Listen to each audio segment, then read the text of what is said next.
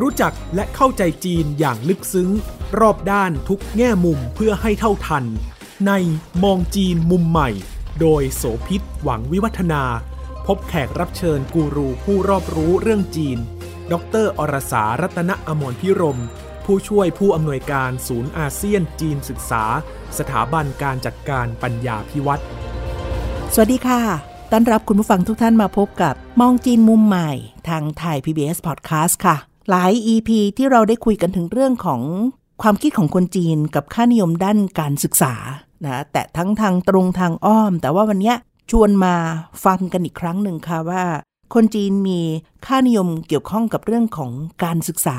เป็นยังไงบ้าง เหมือนหรือต่างจากในอดีตอย่างไร แล้วก็ตอนนี้เราค้นพบนะคะว่าสำหรับเรื่องของการเรียนในระดับที่สูงขึ้นเนี่ยกลายเป็นสิ่งที่พบได้โดยทั่วไป มีอยู่ EP ก่อนที่เราได้เคยคุยกันว่า คนจีนหนุ่มสาว รวมๆแล้วเรียนปริญญาโทปริญญาเอกเนี่ยเผลอๆจะมีปริมาณและจำนวนมากกว่า เด็กที่จบแค่ในระดับปริญญาตรีเท่านั้น และตอนนี้ก็มีคนอีกจำนวนไม่น้อยค่ะ คุณผู้ฟังที่สมัครงาน โดยตำแหน่งงานที่ตัวเองไปหานั้น ความต้องการเนี่ยต่ำกว่าความรู้ในการศึกษาที่จบมา พูดง่ายๆ เหมือนกับจบปริญญาเอกก็ไปสอบ เอาการงานในระดับปริญญาโท มันกำลังเกิดอะไรขึ้นในระบบการศึกษาของเมืองจีน แล้วก็นอกจากนี้เราก็จะพบว่ายังมีอัตราการว่างงานที่มีสัดส่วนสูงขึ้นด้วยในยุคหลัง วันนี้เราจะคุยกันเรื่องนี้นะคะ ดรอราสา รัตนามนพิรม ผู้ช่วยผู้อำนวยการศูนย์อาเซียนจีนศึกษา จากสถาบันการจัดการปัญญาพิวัตรจะเล่าให้ฟังค่ะ สวัสดีค่ะอาจารย์คะ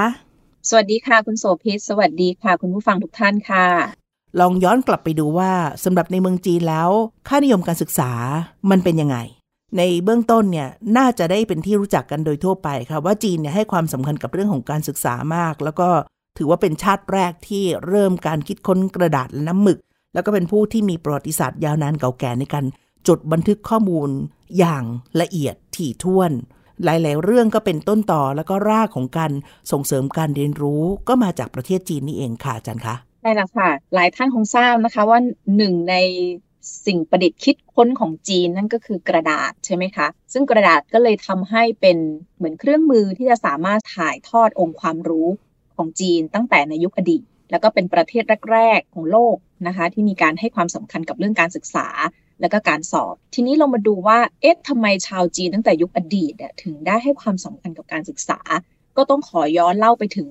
แนวคิดตั้งแต่นักปรัชญาเมธีชื่อดังของจีนก็คือท่านขงจื้อใช่ไหมคะท่านขงจื้อเนี่ยจะเน้นแล้วก็ให้ความสำคัญกับเรื่องการศึกษามาก โดยเฉพาะในสายสำนักของขงจื้อเนี่ยก็คือจะมองว่าการศึกษานั้นเป็นส่วนสำคัญที่จะช่วยในเรื่องของการบ่มเพาะคุณธรรม แล้วก็องค์ความรู้ และที่สำคัญเมื่อคนมีคุณธรรมและความรู้เนี่ยก็จะเป็นส่วนสำคัญที่จะพัฒนาและสร้างความมั่นคงของสังคม อันนี้เป็นรากฐานความคิดของจีนที่ได้รับอิทธิพลมาจากขงจื้อ ในขณะเดียวกันในภาคของครอบครัวหรือสังคมเองเนี่ยแต่ละครอบครัวก็จะให้ความสำคัญกับการศึกษา เพราะมองว่าลูกหลานทุกคนเนี่ยถ้าอยากมีคุณธรรมและความรู้ตามที่ขงจื้อสอนก็ต้องเล่าเรียนใช่ไหมคะในเรื่องของการแข่งขันในสังคม เนื่องจากจีนก็เป็นประเทศที่มีประชากรค่อนข้างเยอะ เพราะฉะนั้นถ้าคุณจะแข่งขันกับคนอื่นได้เนี่ยคุณก็ต้องมีองค์ความรู้ นะคะอันนี้เป็นภาพกว้างของการศึกษาก่อน และถ้าเกิดว่าพวกเราคุ้นเคยอีก เราก็จะมักจะได้ยินของคำว่าการสอบจองหวนใช่ไหมคะคุณสมยิตใช่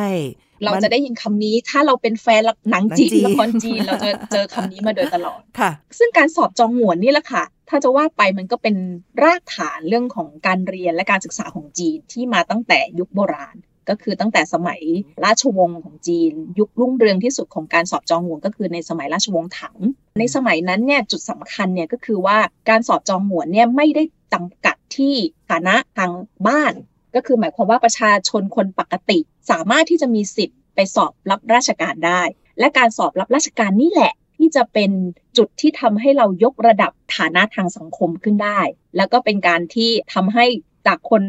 ธรรมดาสามัญชาวบ้านปกติมีโอกาสที่จะขยับฐานะของตัวเองขึ้นไปรับราชการ แล้วก็เปลี่ยนชะตาชีวิตของตัวเองได้ พูดง่าย ๆ ว่าระบบของการสอบจองหวน ก็คล้ายๆ กับการสอบรับราชการของเมืองไทย มันมีภาพแบบนั้นในยุคอดีตชุดหนึ่ง แต่ว่าก็จะไปเทียบเคียง คล้าย ๆ กันกับภาพยุคที่ผ่านมาและกำลังเป็นอยู่คือเกาเข่าหรือการสอบเข้ามหาวิทยาลัยทำนองเดียวกันด้วยไหมคะอาจารย์ คือมันมีสิ่งที่ซ่อนอยู่คือ 1. ต้องแข่งขัน 2. คัดเลือกผู้ที่ได้ทำได้ดีที่สุดที่มีความรู้ความสามารถที่สุดที่จะผ่านการคัดเลือกเข้าไป แล้วก็ 3. มันเป็นตัวที่จะเปลี่ยนชะตาชีวิตทำให้ก้าวหน้าได้ ลืมตาอ้าปากได้ ไม่ว่ารากเดิมของคุณเป็นใครจากที่ไหนมาก็ตามอะคะค่ะซึ่งมันก็สะท้อนด้วยว่าค่านิยมของคนในสังคมจีนเนี่ยให้ความสำคัญกับเรื่องความรู้ ไม่ใช่เรื่องภาพลักษณ์หรือหน้าตาอย่างอื่นใช่ไหมคะ แต่คุณจะต้องเป็นคนที่มีความรู้จริง ๆ ในเรื่องใดเรื่องหนึ่ง คุณถึงจะ ก้าวหน้าในอาชีพ การงาน หรือว่าฐานะทางสังคมได้ ถ้าเรามาดูในปัจจุบันละเออมันมีกรณีศึกษาไหมว่า มันสามารถพลิกชะตาชีวิตได้จริง ๆ หรือเปล่า ก็อยากจะขอเล่าถึงตัวอย่างหนึ่งนะคะ เป็นกรณีของผู้ที่สำเร็จการศึกษาในระดับปริญญาเอกนะคะ ท่านชื่อว่าขวางหัวผิงเนื่องจากว่าเวลาเราสำเร็จการศึกษาในระดับปริญญาเอก เราจะต้องเขียนดุษฎีนิพนธ์ใช่ไหมคะ แล้วก็ในดุษฎีนิพนธ์เนี่ยมันก็มักจะมีกิจกรรมประกาศ อันนี้หลาย ๆ คนที่เรียนหรือว่าทำทำพวกแนววิทยานิพนธ์หรือดุษฎีนิพนธ์คงจะคุ้นเคยนะคะ ตอนหน้าสุดท้ายเนี่ยเราต้องเขียนกิจกรรมประกาศ เพื่อขอบคุณทุกสิ่ง หรือว่าสรรพสิ่งที่ทำให้เราสำเร็จการศึกษาได้ใช่ไหมคะตอนนั้นเนี่ยในกิจกรรมประกาศของขวางหัวผิงเนี่ยก็เรียกว่าเป็นไวรัลเลย มีการแชร์ไปในสื่อโซเชียลต่างๆ มากมายนะคะหวังกัวผิงจบปริญญาเอกในปี 2021 ก็เขาบอกว่าระยะเวลาในการเรียนของเขาทั้งหมดเนี่ยคือ 22 ปี เป็น 22 ปีที่พลิกชะตาชีวิตของเขาได้เลยนะคะ โดยเริ่มต้นตั้งแต่ตอนที่เขาอายุน้อยๆ เนี่ยเขาก็เล่าว่าคุณแม่เนี่ยเสียชีวิตตั้งแต่เขาอายุ 12 นะคะ พออายุ 17 คุณพ่อก็เสียชีวิต แล้วก็คุณยายที่เป็นคนดูแลเขาก็เสียชีวิตพูดง่ายว่าตั้งแต่อายุ 17 เป็นต้นมาเขาก็คือเหมือนตัวคนเดียวนะคะ ไม่มีใครดูแลเขาเลย แล้วเด็กๆ เนี่ยครอบครัวก็ยากจนมากนะคะ ต้องแบบเหมือนจับปลาไหล เก็บกุ้งหอยปูปลาต่างๆเนี่ยนะคะเอาไปขายเพื่อแบบยังชีพ แล้วก็เป็นคนที่ไม่มีไม่มีค่าเทอมจ่ายมาโดยตลอดนะคะ จนกระทั่งสามารถสอบเข้าในระดับมัธยมปลาย พอสอบเข้าตอนมัธยมปลายเนี่ยเขาก็คือด้วยผลการเรียนที่ดีต่างๆเนี่ยทำให้เขาไม่ต้องเสียค่าเทอมอีกต่อไปนะคะ และในที่สุดเขาก็สามารถที่จะสอบเข้าในระดับของมหาวิทยาลัยได้ โดยเรียนในสาขาคอมพิวเตอร์ หลังจากนั้นแล้วเนี่ยหลังจากที่เขาเรียนในสาขาคอมพิวเตอร์เนี่ยก็ได้รับ การช่วยเหลือดูแลอย่างดี จากอาจารย์ที่ปรึกษาต่างๆ จนทำให้เขาสามารถสำเร็จการศึกษาในระดับปริญญาเอกนะคะ แล้วก็ปัจจุบันก็ทำงานอยู่ในสถาบันวิจัยด้านระบบ automation ภายใต้สถาบันบัณฑิตวิทยาศาสตร์แห่งชาติจีนนะคะ ก็คือพูดง่ายว่าเป็นหัวกะทิที่อยู่ในแวดวงทางด้านวิทยาศาสตร์ แล้วก็ได้ทำงานอยู่ใน Tencent นะคะ หลายๆคนน่าจะรู้จัก Tencent นะคะ ก็คือเป็นวิสาหกิจจีน เป็นเจ้าของ WeChat แล้วก็เกมต่างๆ ที่ทุกคนเล่นนะคะ ก็คือทำงานอยู่ใน AI Lab ในห้อง Lab AI ของ Tencent นะคะ ซึ่งอันนี้เป็นตัวอย่างหนึ่งที่ทำให้เห็นว่าจากเด็กบ้านนอกคนหนึ่งนะคะ ที่ไม่มีอะไรเลยเหมือนเป็นเด็กที่ไม่มีทั้งฐานะทางสังคมนะคะ ไม่มีพื้นฐานครอบครัว ไม่มีแบ็กกราวด์อะไรเลยนะคะ ในในแง่ของครอบครัวตนเองเนี่ยแต่ก็สามารถอาศัยการศึกษาในการพลิกชะตาชีวิตของตัวเองได้ ตัวอย่างทำนองนี้มีในหลายประเทศทั่วโลกนะคะ เมืองไทยเองก็เหมือนกันผู้ที่ประสบความสำเร็จมีชื่อเสียง ก็มีพื้นฐานจากเดิมเนี่ยที่อาจจะมีฐานะยากจนมาก่อน แต่ว่าความใฝ่รู้ความใฝ่เรียนเนี่ยก็ทำให้เปลี่ยนแปลงชะตาชีวิต การที่จีนให้ความสำคัญกับเรื่องของความรู้ และเป็นผู้คิดค้นเรื่องกระดาษกับหมึกพิมพ์เนี่ยเราจะพบว่าสำหรับเมืองจีนแล้ว เบื้องต้นคือการอ่านออกเขียนได้หรือการมีคลังของความรู้คือหนังสือ เยอะมาก ในราคาที่ถูกจับต้องได้ ไม่แพงนะคะ หาซื้อได้ไม่แพง แล้วก็มีให้เลือกได้อย่างมากมาย คนจีนเองก็ชอบการบันทึกและการขีดเขียนด้วย พวกนี้มันมีสิ่งที่อยู่เป็นพื้นฐานเบื้องหลังทำให้ส่งเสริมโอกาสให้ผู้คน สามารถจะแสวงหาความรู้ได้ ทั้งในระบบแล้วก็ทั้งด้วยตัวเองยังไงคะคือคิดว่าอันเนี้ยมันสามารถดูได้ในสองสามประเด็นนะคะ คือหนึ่ง จีนเป็นนักบันทึกทำให้จีนมีการคิดค้นกระดาษและสิ่งพิมพ์ เป็นเทคโนโลยีของโลก ในขณะเดียวกันจีนก็เป็นชาติที่รักการอ่านด้วยทำไมจีนถึงรักการอ่าน เพราะว่ามองว่าองค์ความรู้จะพลิกชะตาชีวิตอย่างที่เราคุยกันใช่ไหมคะเพราะนั้นในองค์ประกอบทั้ง 3-4 ปัจจัยนี่แหละ ที่ทำให้จีนเนี่ยก็เป็นชาติที่ให้ความสำคัญกับการศึกษา การสอบการเรียนต่างๆนะคะ แล้วก็แม้กระทั่งในแง่ของยุทธศาสตร์ชาตินะคะ จีนก็มียุทธศาสตร์ที่บอกไว้ว่าตัวเองเนี่ยจะต้อง เป็นประเทศที่มีความรุ่งเรืองในเรื่องของการศึกษาและวิทยาศาสตร์ ในขณะเดียวกันก็ตั้งเป้าว่าตัวเองเนี่ยจะเป็นประเทศที่เป็นมหาอำนาจของด้านทรัพยากรบุคคลของโลกนะคะ เพราะฉะนั้นอันนี้ไม่ว่าจะเป็นในระดับค่านิยมในอดีต เชื่อมโยงมาถึงนโยบายของรัฐบาลในปัจจุบัน ก็จะเห็นว่ามันให้ความสำคัญการศึกษา เพราะว่าเขามองว่าองค์ความรู้นั้นเปลี่ยนชะตาชีวิตได้ การศึกษาไม่เพียงแต่เพิ่มความร่ำรวยในเชิงวัตถุ แต่ก็ยังยกระดับจิตวิญญาณของมนุษย์ด้วยค่ะ ทีนี้ถ้ามองว่าในอดีตก็จะมีแนวโน้มประเภทหนึ่งว่า การงานอาชีพอะทุกคนเรียนเรียนเพื่อมุ่งหวังว่าเมื่อจบแล้วก็จะไปทำอาชีพได้ มันก็มีค่านิยมแบบหนึ่งในอดีต แต่ว่าพอมีโลกอินเทอร์เน็ตโฉมใหม่เข้ามาแล้วเนี่ย อาชีพที่ได้รับความนิยมมันก็เริ่มจะเปลี่ยนแปลงไปถ้าเทียบหมอพยาบาลครูตำรวจ ถึงยุคนี้เนี่ยอาจจะไม่ใช่เป็นอาชีพที่ เซ็กซี่หรือว่าผู้คนชอบมาก แต่มันมีตำแหน่งใหม่ ๆ มีการงานใหม่ ๆ เข้ามาสำหรับในเมืองจีนเป็นยังไงคะอาจารย์ถ้าเกิดอันนี้ไปดูเก็บสถิติของปีที่แล้วนะคะสถิติของปีที่แล้วเนี่ยก็พบว่าท็อป 5 นะคะ ที่เป็นสาขาอาชีพของคนจีน ยุคปัจจุบันเนี่ยอันดับแรกเลยค่ะ เป็นเรื่องของพลังงาน อุตสาหกรรมเคมี แล้วก็เรื่องของการรักษาสิ่งแวดล้อม อันนี้เป็นสาขาที่ 1 สาขาที่2เนี่ยเป็นเรื่องของสุขภาพและการรักษาพยาบาล สาขาที่3เป็นเรื่องของรถยนต์ค่ะ ซึ่งรถยนต์ในที่นี้ก็ต้องรวมไปถึง EV ด้วย สาขาที่ 4 ก็จะเป็นเรื่องของการผลิตและก็พวกเครื่องจักรนะคะ แต่ว่าคำว่าการผลิตและเครื่องจักรเราก็ต้องวงเล็บว่าเป็นระบบออโตเมชันก็คืออาศัย AI หรืออาศัยหุ่นยนต์เข้ามา แล้วก็อันที่5เนี่ยก็จะเป็นเรื่องของอิเล็กทรอนิกส์นะคะสื่อสารสารสนเทศ แล้วก็เรื่องของเซมิคอนดักเตอร์ซึ่งเฉพาะไอ้สาขาที่ 1 ที่เป็นเรื่องของพลังงาน อุตสาหกรรมเคมีแล้วก็การรับพลังงานเนี่ยเขาบอกว่ามีอัตราเติบโตถึง 42%เลยนะคะ ซึ่งก็คือถือว่ามันเติบโตอย่างรวดเร็วมาก เพราะว่าตอนนี้โลกเรากำลังส่งเสริมในเรื่องของพลังการทางคาร์บอนใช่ไหมคะ หรือว่าการอ่าถูกต้องเรื่องของเศรษฐกิจสีเขียว เรื่องของการลดการปล่อยก๊าซคาร์บอนไดออกไซด์ต่างๆ เพราะนั้นเรื่องของสิ่งแวดล้อมก็กลายเป็นกลายเป็นกับเป็นศาสตร์ขาที่ยอดนิยมเนาะหลายคนอาจจะคิดว่าเอ๊ะเป็นเฉพาะเรื่องวิทยาศาสตร์อะไรอย่างเดียวหรือเปล่าแต่ว่ามันอาจจะต้องเป็นวิทยาศาสตร์ที่มาตอบโจทย์ การอนุรักษ์สิ่งแวดล้อมมากขึ้น น่าจะเป็นค่านิยมใหม่ ๆ แล้วก็มีมีสาขาที่อีกสาขาหนึ่งที่เห็นการเติบโตอย่างชัดเจนก็คือเรื่องของ AI นะคะ AI เนี่ยในปีนี้เนี่ยเขาบอกว่าเป็นตำแหน่งที่มีการเติบโต 172%นะคะ อันนี้เป็นตำแหน่งงานที่เรียกว่ามาแรงแซงโค้งที่สุดแล้วค่ะในในในยุคนี้ต่างไปจากอดีตเยอะไหมคะ ถ้าเปรียบเทียบกัน โอ้แน่นอนนะคะนี่ถ้าอดีตนี่ก็มีตั้งแต่ยุคใกล้ยุคไกลนะคะ ถ้าเป็นยุคที่จีนพึ่งพึ่งเป็นสาธารณรัฐเนาะ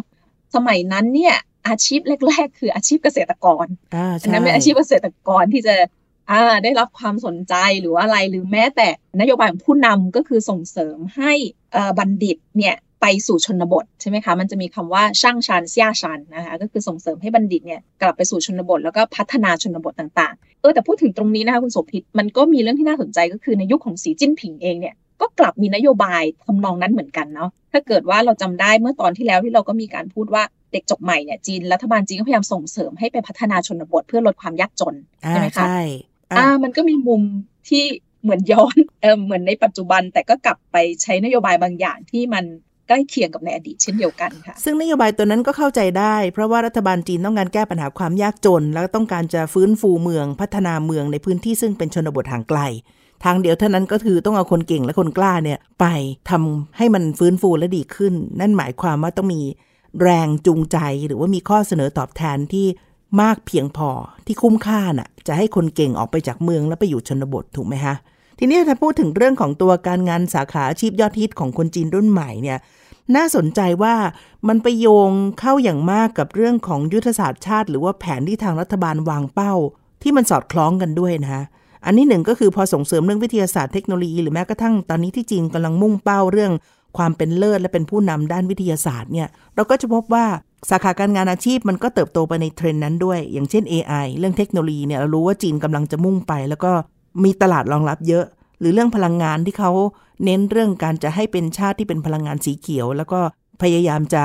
ดูแลเรื่องสิ่งแวดล้อมเพิ่มมากขึ้น 2 ตัวนี้คือ ตัวอย่างของอาชีพที่อาจารย์กล่าวเมื่อสักครู่ว่ามันได้สนับสนุนแล้วมันมีสอดคล้องกันไป ซึ่งทำให้มันมีแรงหนุนไปได้เร็วขึ้นด้วยไหมคะอาจารย์ใช่ค่ะ ถูกต้องค่ะ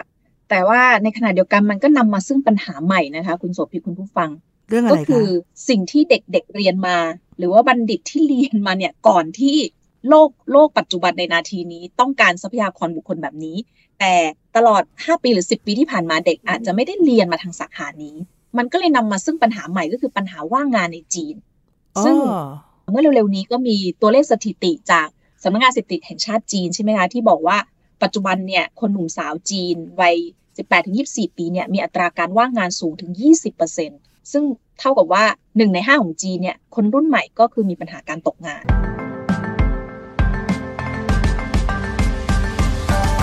คุณกำลังฟัง มองจีนมุมใหม่ทางไทย PBS Podcast เอ๊ะอันนี้เป็นเพราะว่าเขาไม่ได้ reskill เขาไม่ได้ upskill หรือว่าความรู้ที่เขาเรียนมามันไม่สอดคล้องกับความเปลี่ยนแปลงของสังคม แล้วก็โลกยุคใหม่อย่างนั้นนะอาจารย์เขาถึงไม่มีงานทำใช่ค่ะ คือถ้าให้มองอีกมุมนึงเนี่ยก็คือ โลกมันเปลี่ยนแปลงไปเร็วมากนะคะ แล้วก็การศึกษาเนี่ยมันอาจจะไม่ได้ตอบโจทย์กับอาชีพการงานในปัจจุบัน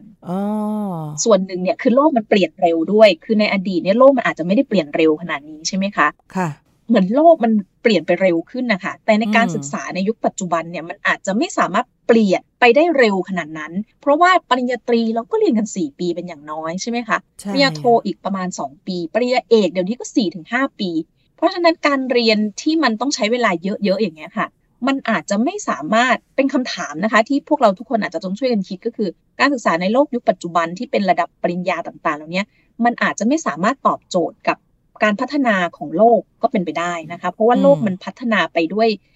พลวัตใหม่ ๆ แล้วก็องค์ความรู้ใหม่ ๆ จริง ๆ อย่างเช่นเรื่องของ AI เรื่องของอะไร ทุกวันนี้ก็ไม่ได้มีทุกคนใช่ไหมคะที่เราจบมาในสาขา AI ดังนั้นคนที่ไม่จบสาขานี้จะไปทำอะไรอะคะ มันก็เป็นคำตอบที่เป็นปัญหาที่ทุกคนต้องช่วยกันคิด เพราะว่าอุตสาหกรรมในโลกยุคยุคใหม่เนี่ยมันก็นำไปสู่เรื่องของออโตเมชันเรื่องของหุ่นยนต์ ซึ่งก็ไม่จำเป็นต้องอาศัยกำลังของแรงงานคน คือโดยโดยโดยการพัฒนาอุตสาหกรรมเนี่ยก็ต้องการแรงงานคนน้อยลงอยู่แล้ว แล้วก็ทักษะของคนรุ่นใหม่ มันก็อาจจะไม่สามารถตอบโจทย์กับอัตราการพัฒนาอย่างรวดเร็วของอุตสาหกรรมในโลกยุคปัจจุบันด้วยค่ะ ตัวนี้รัฐบาลจีนคงจะได้เล็งเห็น แล้วก็รู้ว่าเป็นความท้าทายตัวใหญ่มากที่เขาต้องจัดการ อาจารย์เห็นความเปลี่ยนแปลงหรือเห็นสิ่งที่รัฐบาลจีนพยายามจะทำเพื่อจัดการกับอัตราการว่างงานที่สูงถึง 20%นี้ได้ยังไงบ้างคะค่ะคำถามนี้น่าสนใจมากนะคะ เป็นคำตอบที่รัฐบาลจีนก็กำลังปวดหัวนะคะ เพราะว่าอัตราเด็กจบใหม่ก็เยอะมากนะคะ แล้วไม่สามารถตอบโจทย์กับภาคแรงงานที่เปลี่ยนแปลงไปที่เราคุยกัน ขณะเดียวกันเองรัฐบาล ก็อยากให้คนรุ่นใหม่กลับไปพัฒนาชนบทนะคะ เพื่อตอบโจทย์ใหญ่อันนึงก็คือความรุ่งเรืองร่วมกันใช่ไหมคะอยากให้ไปแก้ปัญหาในชนบท เพราะฉะนั้นทั้งสามส่วนเนี้ยมันก็เลยเป็นโจทย์ยากมากนะคะของรัฐบาลจีนเนี่ยที่จะต้องแก้ไขต่อไป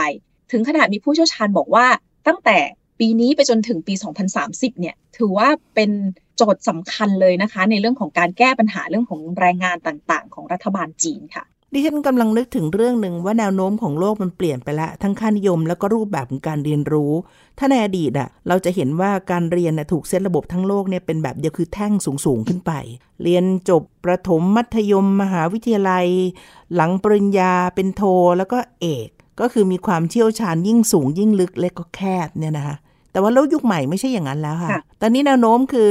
การเรียนในระบบในโรงเรียนอาจจะไม่ใช่คำตอบ เขาสามารถจะไปเรียนรู้ในรูปแบบอื่นได้ แล้วก็ล่าสุดจีนเองเนี่ยก็มีตัวอย่างที่น่าสนใจค่ะคุณผู้ฟังอาจารย์รสาคะ อย่างอาลีบาบาเนี่ยพยายามจะสร้างนักธุรกิจรุ่นใหม่เขาทำเป็นแบบรูปแบบคือปาร์ค คือการเรียนรู้แบบลงมือปฏิบัติงานจริง อยากเป็นนักลงทุนอยากเป็นเจ้าของกิจการเขาเข้าไปมีระบบของการให้บริการในหลากหลายรูปแบบมีระบบพี่เลี้ยงคอยดูแล แล้วก็จบการศึกษาก็คือมีเป้าที่ตั้งเอาไว้ เช่น คุณต้องขายของให้ได้ 1 ล้านหยวนต่อปี 2 ล้านหยวนต่อปี หรือตัวเลขเท่าไหร่ก็ว่าไป นั่นคือเป้าหมาย ถ้าทำบรรลุได้ในเวลาที่กำหนดหรือก่อนเวลาที่กำหนด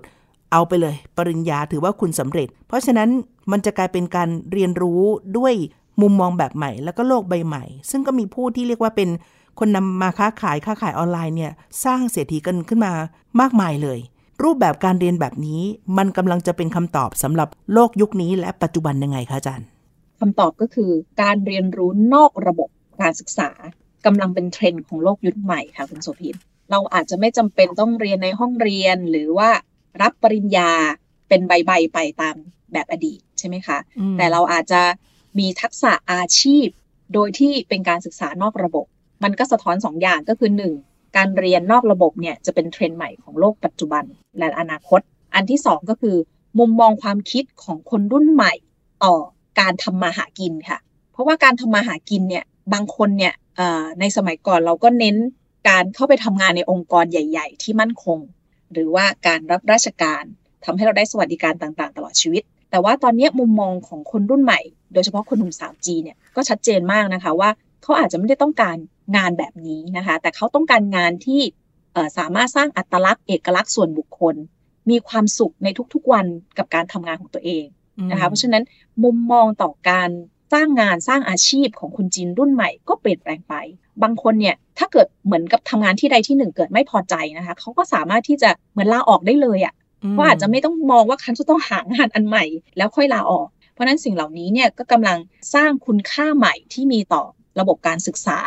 ของคนจีนในโลกปัจจุบันค่ะ มันเป็นความย้อนแย้งที่ต้องเกิดการประทะกันระหว่างคนรุ่นเก่ากับคนรุ่นใหม่ยังไงบ้างคะอาจารย์เพราะนึกภาพสมัยก่อน พ่อแม่นี่โอ้โห เวลาลูกจะสอบเข้ามหาวิทยาลัยเกาเข่าทีหนึ่งบางคนนี่บอกลูกไม่ต้องทำอะไรเลยลูกอ่านหนังสือไปอย่างเดียวเลยไปเช่าที่พักเพื่อใกล้มหาวิทยาลัยดัง แล้วก็พ่อแม่จะบริการทุกอย่าง เป็นทุกที่แสนสาหัสไม่ใช่เฉพาะเด็กที่สอบ เพื่อให้ลูกเนี่ยสอบผ่านเข้าไปเรียนมหาวิทยาลัยชื่อดังชั้นนำที่จะนำไปสู่ ความมั่นคงในการงานอาชีพเมื่อเรียนจบลง แต่เดี๋ยวนี้พอเด็กไม่ได้สนใจเรื่องปริญญาตรีเขาอาจจะลาออกเมื่อไหร่ก็ได้ หรือว่าเขาไปมีอาชีพเองของเขาก็ได้ แล้วที่สำคัญคือมีโอกาสจะเปลี่ยนงานได้บ่อยมากๆ มันจะจัดการกับเรื่องวิธีคิดแบบนี้กับคนรุ่นพ่อรุ่นแม่ของเขายังไงบ้างคะอันนี้ถือว่าเป็นคอน FLICT ที่เห็นได้ชัดเลยนะคะ เพราะว่าคน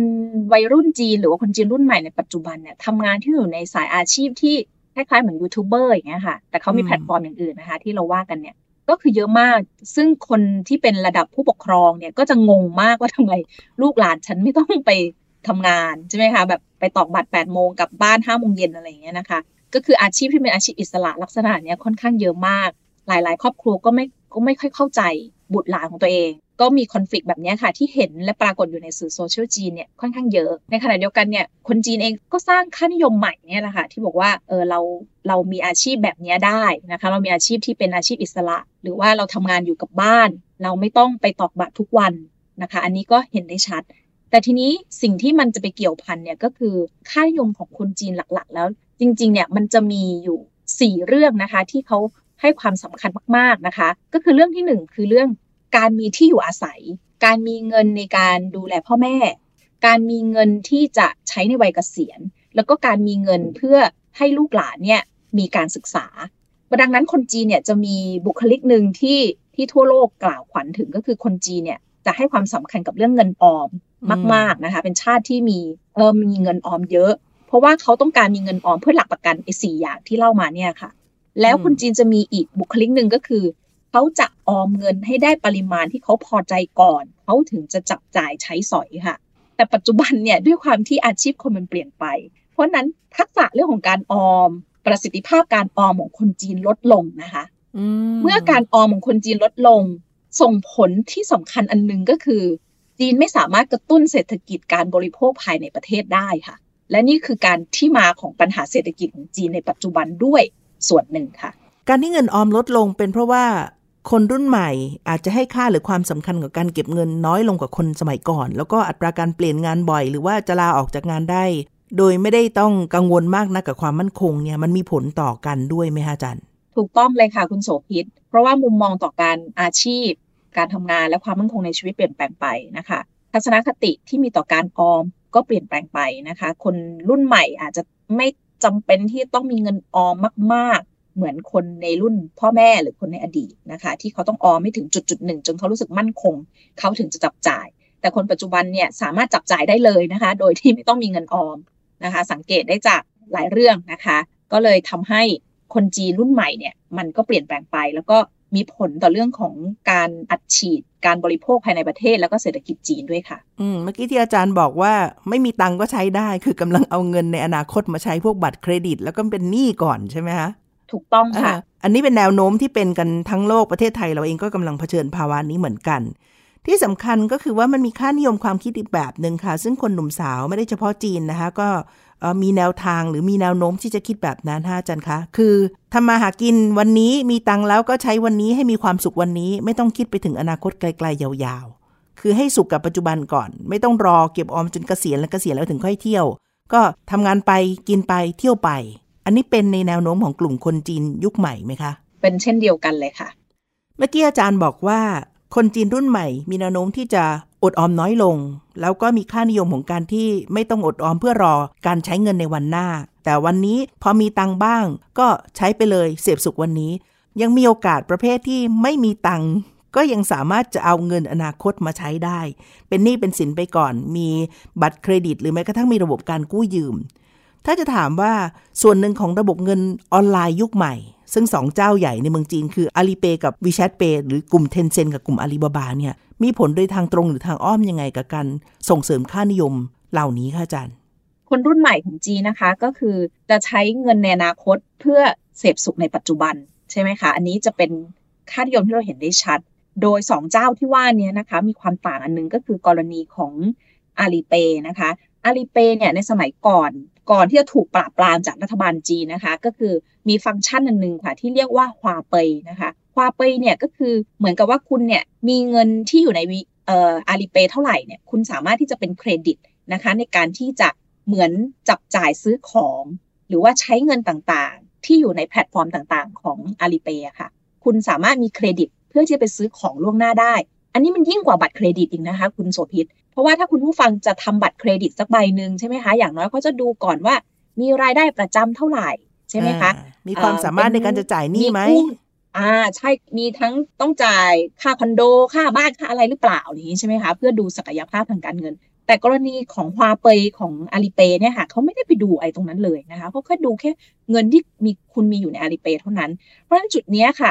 มันก็เลยยิ่งไปส่งเสริมค่านิยมให้คนรุ่นใหม่เนี่ยเสพสุข โดยใช้เงินในอนาคตเพื่อมาตอบสนองความสุขในปัจจุบัน และนี่ก็เป็นหนึ่งในตัวอย่างนะคะที่ทำให้รัฐบาลจีนเนี่ยต้องเข้าไปควบคุมแล้วก็จัดการอาลีบาบานะคะ หรือที่คนเราคุ้นเคยว่าทำไมแจ็คมา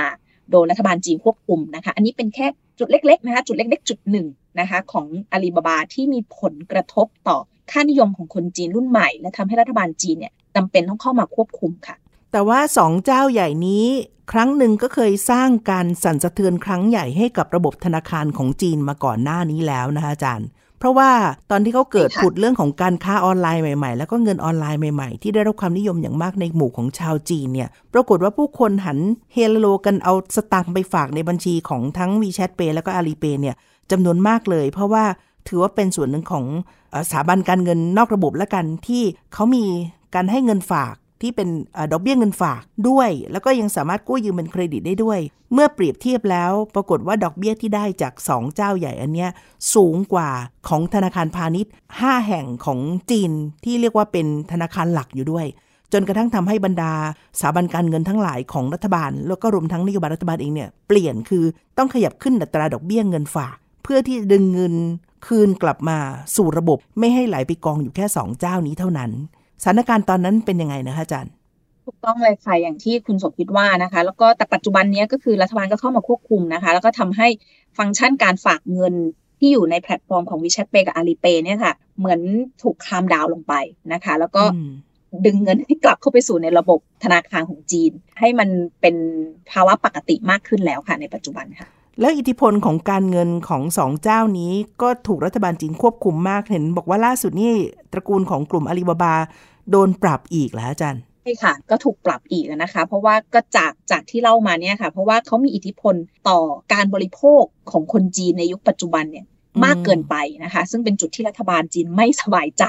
สิ่งเหล่านี้เป็นสิ่งที่รัฐบาลจีนเนี่ยเขาเรียกว่าไงอยู่ไม่สุขอะค่ะเขาก็จะทนไม่ได้กับภาวะแบบนี้นะคะ แล้วก็จะต้องเข้ามาควบคุมจัดการ ซึ่งอันนี้ก็จะเป็นลักษณะเฉพาะของประเทศจีนค่ะค่ะที่เล่ามานะคะเราก็จะได้เห็นว่าการจัดระเบียบธุรกิจยักษ์ใหญ่ของจีนนะคะ ไม่ว่าจะเป็นอาลีบาบาหรือเทนเซ็นนะคะ ของอาลีบาบาที่เราเล่ามาเนี่ยหลักๆ ก็จะเป็นเรื่องการที่อาลีบาบาแทรกแซงเข้าไปใน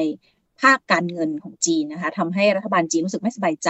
กรณีของ Tencent ก็คือการที่ส่งเสริมการเล่นเกมออนไลน์ของเด็กมากเกินไปนะคะ ซึ่งมันมีผลต่อการเรียนรู้หรือการศึกษาของเด็ก ก็ทำให้รัฐบาลจีนไม่สบายใจเช่นเดียวกันนะคะ กรณีของสองเจ้ายักษ์ใหญ่เนี่ยก็ทำให้มีคนจีนตกงานจำนวนมากเช่นเดียวกันนะคะ เพราะว่าในแพลตฟอร์มเหล่านี้เนี่ยมันจะมีการจ้างคนมาทำงานที่เป็นธุรกิจย่อยลงไป เมื่อธุรกิจย่อยเหล่านี้ถูกการควบคุมจากรัฐบาลจีน ก็ทำให้มีคนจำนวนไม่น้อยนะคะ ที่ต้องตกงานไปเพราะตำแหน่งงานเหล่านี้ที่ปิดตัวลงนะคะ มันก็เลยกลายเป็น ปัญหาว่างงานส่วนหนึ่งของประเทศจีนด้วยนะคะ เมื่อคนว่างงานขาดรายได้